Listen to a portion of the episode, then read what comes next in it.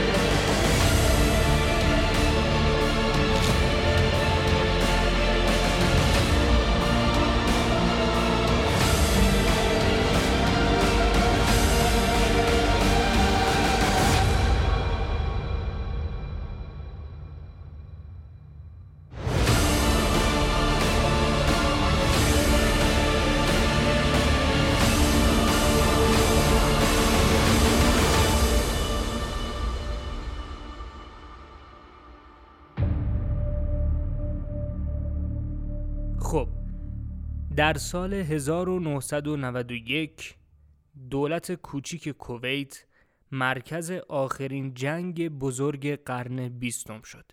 صدام حسین در سال 1990 به کویت حمله کرد و اینجوری بخش عمده ای از نفت جهان رو در اختیار گرفت.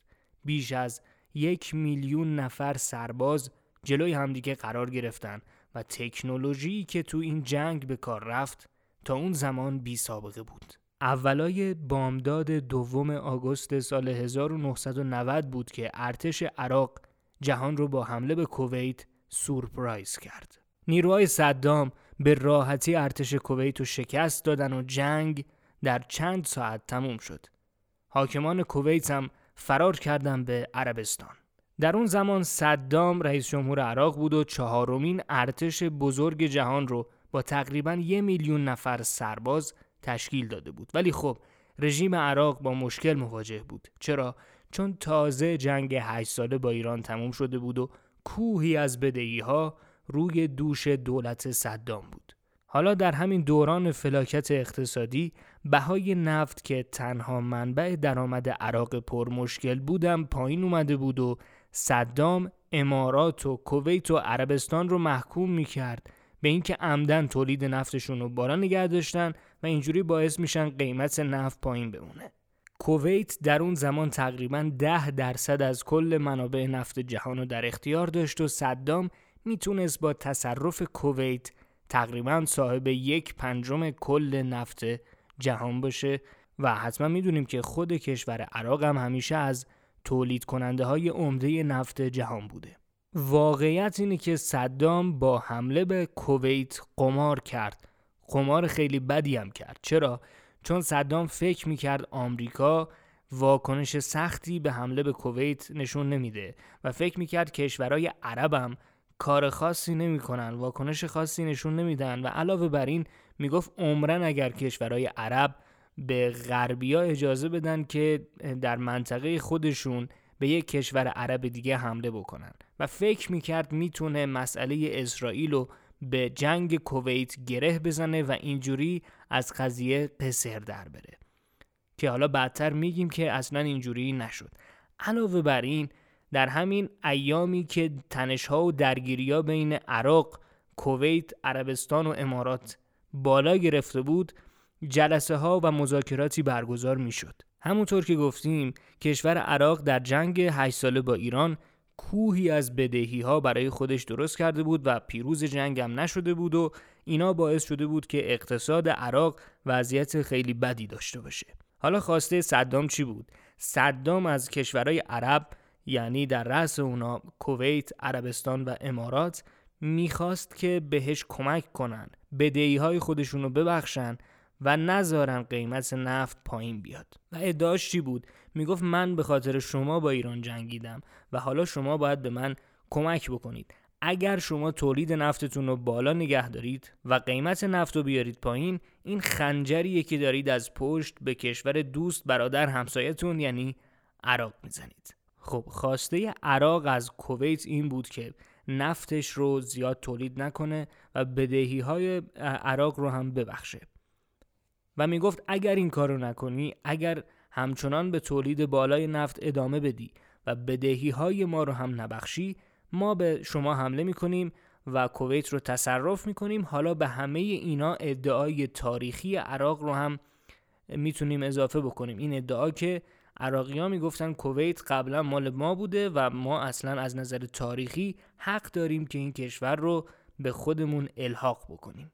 در همین گیرودار بحث و تنش و درگیری و تهدیدهای صدام به حمله نظامی حسنی مبارک رئیس جمهور مصر که با صدام رابطه خوبی داشت با صدام حسین دیدار می‌کنه. در جریان این دیدار حسنی مبارک به صدام حسین میگه آقا واقعا یعنی می‌خوای حمله بکنی به کشور کویت؟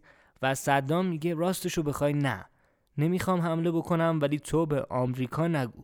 چون آمریکا و مصر حسنی مبارک و آمریکا رابطه خیلی خوبی با هم دیگه داشتن و صدام بهش میگه بین خودمون باشه ولی من فقط دارم تهدید می‌کنم. واقعا نمی‌خوام حمله کنم. و خب با اینکه صدام میگه آقای حسنی مبارک اینو به کسی نگو حسنی مبارک به محض اینکه برمیگرده یه تلفن می‌زنه به آمریکا و میگه نه حمله صدام بلوفه و واقعی نیست. حالا ذهنیت آمریکایی‌ها اینجوری شکل می‌گیره. بعدتر سفیر آمریکا در عراق با صدام حسین دیداری می‌کنه و صدام اونجا از سفیر می‌پرسه آیا اگر ما حمله بکنیم فرزن به کویت آمریکا پاسخ نظامی میده و به ما حمله می‌کنه یا نه؟ حالا اینجا چه اتفاقی میفته سفیر آمریکا که قبلا از آمریکا شنیده بود که حسنی مبارک به ما گفته صدام واقعا نمی‌خواد حمله کنه با فرض اینکه صدام واقعا قصد حمله نداره میگه نه. ما کاری به مسئله اعراب نداریم و این مسئله شماست و ما دخالتی نمی کنیم. و اینجوری میشه که صدام حسین مطمئن میشه یعنی در خیال خودش مطمئن میشه که آمریکا کاری به حمله ما به کویت نخواهد داشت. حالا بالاخره همه اینا در کنار هم باعث میشه که صدام حسین نهایتا به کویت اونجوری که گفتیم در تاریخی که گفتیم حمله بکنه. اتفاقی که میفته اینه که بعد از تصرف و اشغال کویت رئیس جمهور آمریکا این حرف رو می‌زنه This will not stand. This will not stand, this aggression against uh, Kuwait. What has happened is a total violation of international law. Please raise their hand. The United Nations condemned the invasion. مارگارت تاچر رئیس جمهور بریتانیا هم اشغال کویت رو محکوم می‌کنه و سازمان ملل هم رأیگیری می‌کنه و میگه که این اتفاق نباید همچنان پابرجا بمونه و عراق باید از کویت خارج بشه. شوروی هم که در دوران افول و اصلاحات قرار داشت به جای کمک به دوست و رفیق قدیمی یعنی عراق تصمیم گرفت با آمریکا همراه باشه. حالا بعضی از تحلیلگران میگن مسئله فقط تصرف کویت نبود بلکه ترس اصلی آمریکا و رفقاش این بود که نکنه صدام بعد از کویت عربستان رو هم تصرف کنه و دیگه رسما نصف نفت جهان رو در اختیار خودش بگیره. و با همین استدلال میگن که علت حمله آمریکا به صدام همین جلوگیری از حمله صدام به عربستان بوده. از اون طرف بعضیان میگن نه این فقط یه بهونه است و هدف دیگه ای داشته آمریکا. یا بعضیا میگن درست شوروی دیگه شوروی سابق نبود. ولی اگر آمریکا اجازه می‌داد عراق هر کار دلش می‌خواد بکنه این احتمال وجود داشت که شوروی در مسئله دخالت کنه و اینجوری دوباره جون بگیره.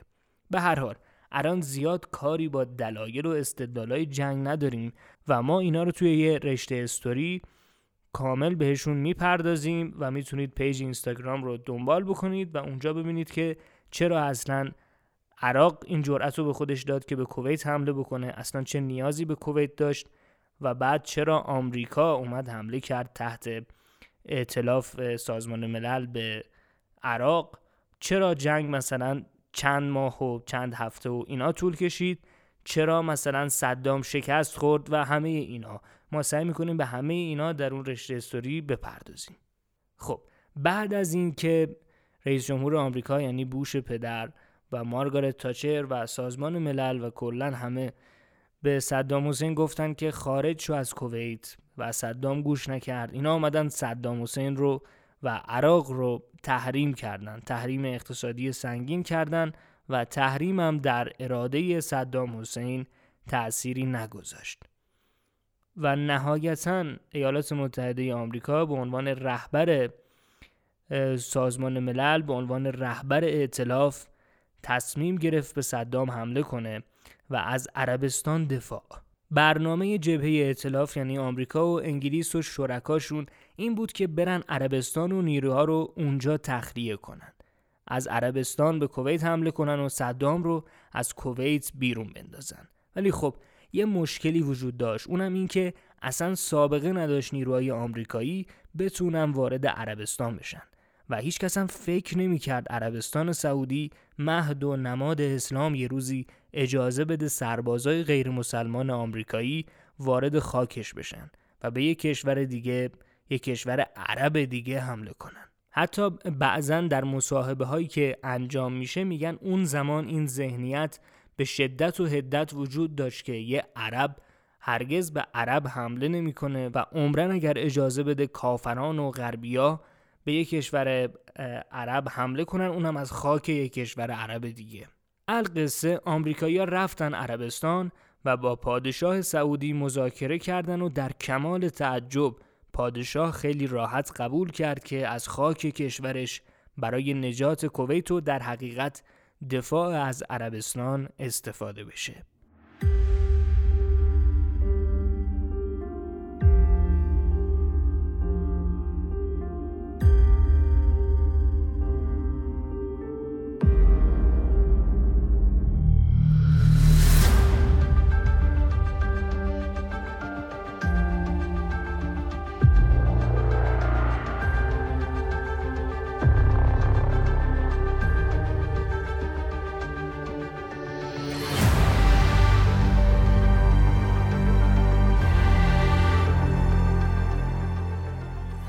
حدود 250 هزار نفر سرباز از آمریکا و بقیه کشورها با فرماندهی نورمن شوارتسکوف به عربستان سعودی فرستاده شدند که این یکی از بزرگترین و سریعترین انتقال نیروها در تاریخ نظامی جهان تا اون موقع بود.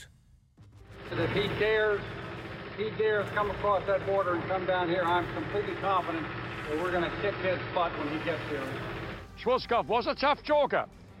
البته خب تقریبا 80 90 درصد نیروها آمریکایی بودن و حضور سربازای بقیه کشورها فقط برای مشروعیت بخشی و این بود که بگن سازمان ملل داره. حمله رو رهبری می‌کنه و حمله مشروع و از طرف سازمان ملل. عراقی در کویت دست به سرکوب و شکنجه و خرابی زدن. غربی های ساکن کویت هم گروگان گرفته شدن که البته بعداً صدام حسین اینا رو آزاد کرد بدون اینکه تقریبا هیچ امتیازی بتونه از آمریکا و غرب بگیره صدام در کویت یه دژ دفاعی ایجاد کرد و نزدیک مرز عربستان خطوط دفاعی مستحکمی چید. نیروهای ویژه صدام هم که نزدیک به 500 هزار نفر بودن در عراق مستقر بودن و اونجا موندن. فشار و اصرار غربیا برای قانع کردن صدام به خروج از کویت بیفایده بود و نهایتا شورای امنیت سازمان ملل قطنامه جدیدی صادر کرد که همه چی رو عوض کرد. 12 votes in favor, 2 votes against, 1 abstention.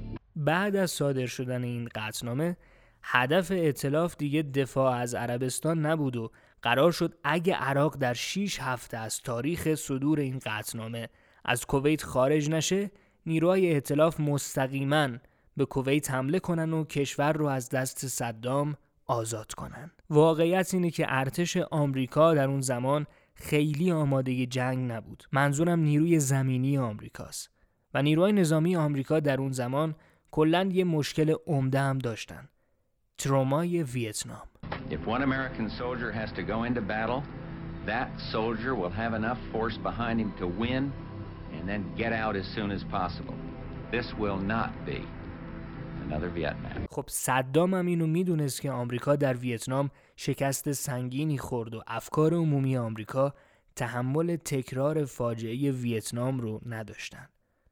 اگر دوست داشته باشید درباره رابطه افکار عمومی و جنگ بدونید می‌تونید اپیزودی که مربوط به افکار عمومی و جنگه از فصل اول پادکست آنارشی رو هم بشنوید. به هر حال بوش موفق شد آمریکا رو قانع کنه که جنگ خلیج فارس جنگ ویتنام نیست و جنگ ویتنام نخواهد شد.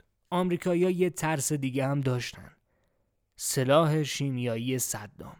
تصور اینکه قرار باشه زیر بمبای شیمیایی با عراق بجنگن برای آمریکایی‌ها خیلی سنگین و دشوار بود و توی مصاحبه هایی که آمریکایی‌ها می‌کنن در دوران بعد از جنگ همشون اقرار می‌کنن که واقعا این مسئله سلاح کشتار دست جمعی یه مسئله خیلی جدی بود برامون و همه از این میترسیدن و حتی نمی‌دونستن که آیا عراق چقدر از این سلاح ها داره و آیا چقدر سلاح هایی که عراق داره آماده هستند و اصلا می‌تونه آیا از اونها استفاده بکنه یا نه.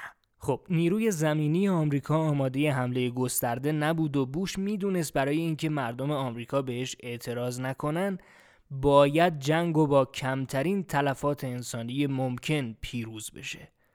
به خاطر همین فرمانده جنگ خلیج فارس نقشه ای کشید که هم عراق رو تضیف می کرد و هم زمان لازم رو برای آماده شدن نیروی زمینی آمریکا فراهم می کرد و هم خطر تلفات انسانی خیلی کمی داشت. یعنی یه مدت خیلی زیادی آمریکا و نیروهای اطلاف فقط حمله هوایی می‌کردن به عراق و کویت. هدف دیگه آمریکا از حمله هوایی این بود که شاید صدام کم کم وقتی ببینه داره هزینه هاش زیاد میشه جنگ رو رها کنه که خب چون این هم نشد. ترجیح آمریکا این بود که جنگ در همین فاز هوایی تموم بشه چون نبرد زمینی ریسک زیادی داشت و ممکن بود تلفات آمریکایی هم زیاد بشه. خلاصه پیشرفته ترین تانکا و تسلیحات آمریکا وارد خلیج فارس شدند. شش ناو هواپیمابر با بیشتر از 400 هواپیما آماده حمله به عراق و کویت شد. خب مشخصا نیروی هوایی عراق در برابر نیروی هوایی آمریکا حرفی برای گفتن نداشت. در طول چند ماهی که عملیات انجام می‌شد، هر روز تلفات عراقی بیشتر می‌شد ولی همه می‌دونستن برای پیروز شدن در جنگ آخرش باید نیروی زمینی وارد بشه و سرزمین رو تصرف کنه. همزمان با حمله هوایی سازمان ملل عراق رو تحریم کرده بود و سیاسیون تلاش می‌کردند با مذاکره صدام رو وادار به عقب نشینی کنند. در جریان همین مذاکره ها جیمز بیکر وزیر خارجه آمریکا با طارق عزیز ملاقات کرد.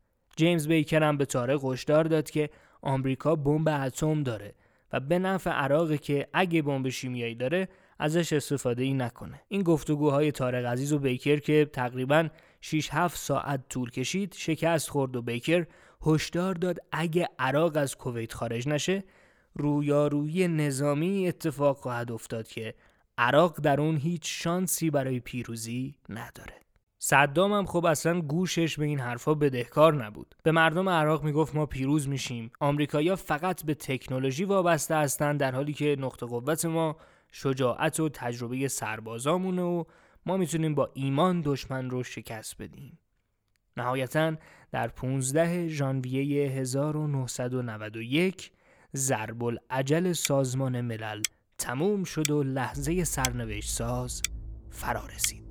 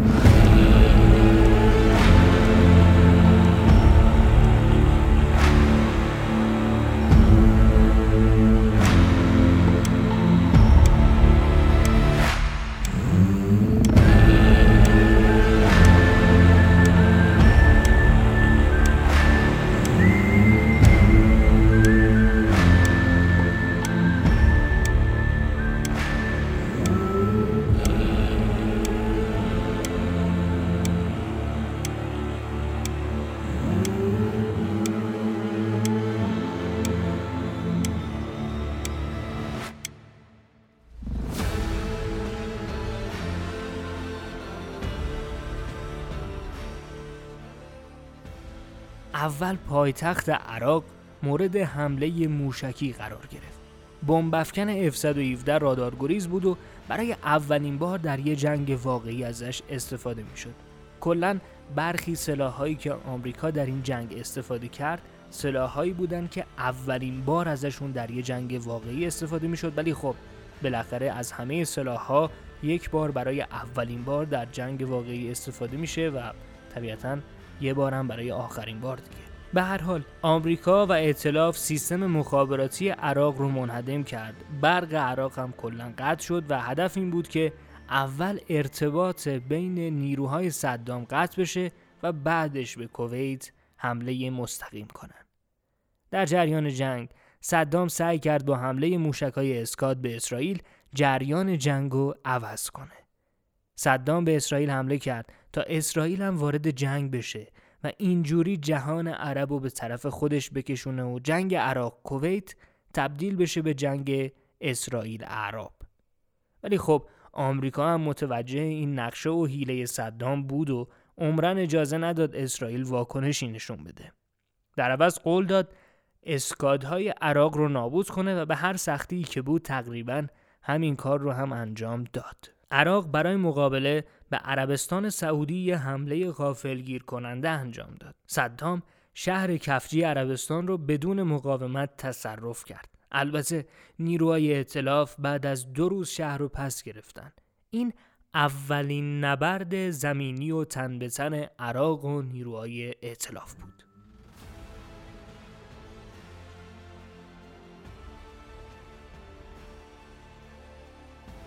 یک کار جدید و جالبی که آمریکا انجام داد این بود که مستقیما اخبار و تصاویر جنگ و پوشش خبری می‌داد و مردم آمریکا قدرت کشورشون رو اینجوری می‌دیدن. این باعث شد حمایت افکار عمومی از جنگ کم نشه. دقیقا برعکس جنگ ویتنام. البته در جریان این جنگ و حمله های هوایی و تکنولوژی جدید و خفن آمریکا همه چیزم گل و بلبل نبود. اتفاقا مشخص شد سیستم اطلاعاتی آمریکا ضعف داره. چطور؟ اینطوری که در 13 فوریه دو تا بمب استیلز به اطراف پناهگاه الامریه در حومه بغداد رفتن. حوالی چهار صبح دو تا بمب پرتاب شد رو سر پناهگاه و کلا این پناهگاهی که گفتیم رو نابود کردن. حالا مشکلش چیه؟ مسئله اینه که پناهگاه با حدود 400 نفر غیر نظامی پر شده بود. که خیلیاشون کودک بودن. این افتضاح آمریکا به سرعت در جهان پخش شد. نیروی هوایی فکر می‌کرد در پناهگاه فرماندهان عراق حضور دارند ولی اینجوری نبود. همین اتفاق باعث شد حمله های هوایی به شهر متوقف بشه. البته نیروی هوایی عراق همچنان آماج حملات آمریکا بود.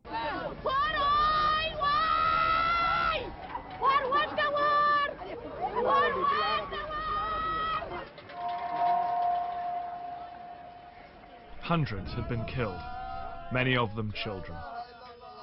کم کم حمله ها به خط مقدم عراق بیشتر و بیشتر شد. ائتلاف شبان روز بمباران می کرد. اصلا میگن اونقدر حجم آتش زیاد بود که هر شب آسمون کویت نورانی بود. حالا صدام هم خیلی بیکار ننشسته بود. صدام چاهای نفت کویت رو نابود کرد. یعنی کلا کویت رو نابود کرد. بله.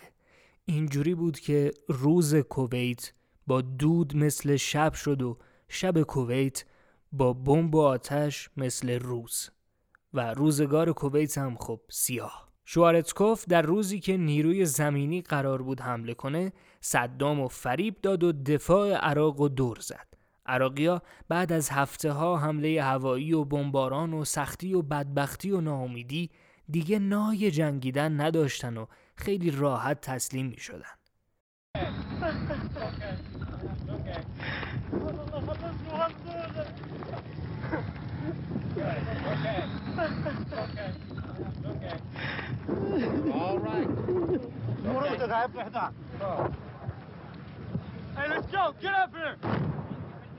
این صدای سربازای عراقیه که تسلیم شدن و دارن گریه می‌کنن و زاری می‌کنن و التماس و اینا تانکای آمریکا هم از تانک عراقیا که از شوروی گرفته بودن پیشرفته تر بود صدام حسین دیگه تقریبا شکست خورده بود وقتی آمریکایی‌ها شهر کویت رو گرفته بودن صدام یه ضد حمله زد که فایده ای هم نداشت اقدام دیگه صدام پرتاب یه موشک اسکاد به پایگاه آمریکا در عربستان بود که چندین آمریکایی رو کشت. عراق کویت رو رها کرد و شروع کرد به عقب نشینی. حالا دیگه کویت آزاد شده بود ولی از این لحظه دیگه هدف نابودی ماشین جنگی صدام بود. آمریکایی‌ها عراقی‌ها رو دنبال کردن و موفق شدن استحکامات گارد جمهوری عراق رو هم نابود کنند. مزیت تانکای جدید آمریکا این بود که می‌تونستن از فاصله 2000 متری شلیک کنند و تانکای عراق از 1700 متری. علاوه بر این سرعت پرتاب آتش تانکای آمریکایی اینجوری بود که هر دوتا شلیک آمریکایی‌ها مساوی بود با یه شلیک عراقی‌ها. آمریکا موفق شد بخش زیادی از ارتش عراق رو نابود کنه و نهایتا در 28 فوریه آتش بس اعلام شد. بعد از 6 هفته جنگ هوایی و 100 ساعت جنگ زمینی جنگ خلیج فارس تموم شد. آمریکا تقریبا 250 نفر تلفات داد که واقعا آمار فوق‌العاده‌ای بود و حدوداً سی هزار نفر عراقی میگن کشته شد. نیروهای آمریکایی برگشتن به خونه. صدام حسین از رو نرفت و گفت ما از مادر جنگا جون سالم به در بردیم. یعنی منظورش اینه که این جنگ اونقدر بزرگ بود که مادر همه جنگ هاست. و ما از این جنگ جون سالم به در بردیم. همچنان رئیس جمهور عراق هستیم و آمریکا نتونست ما رو شکست بده نتونست عراق رو تصرف کنه و از اینجور حرف.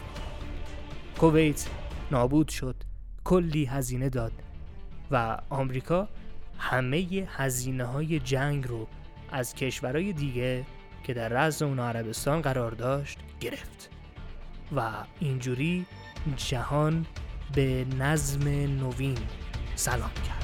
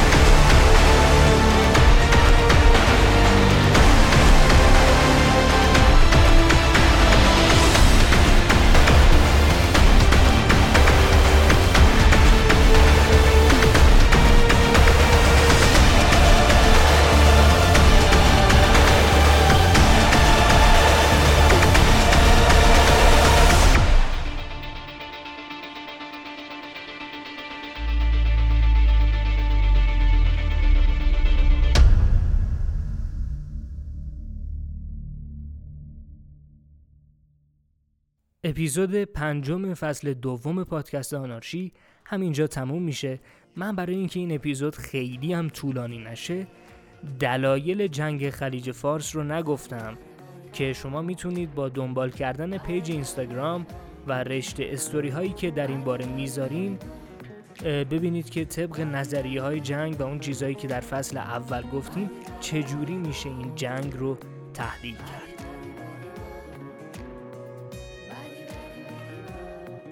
خیلی مراقب خودتون باشید. فعلا خدا نگهدار. چه ساده از لبان هر کشی دیدی؟ بهار رفت و خزون چه زود سر رسید. دیدی؟ دوست دارم و گوشامون دیگه نشنید. اما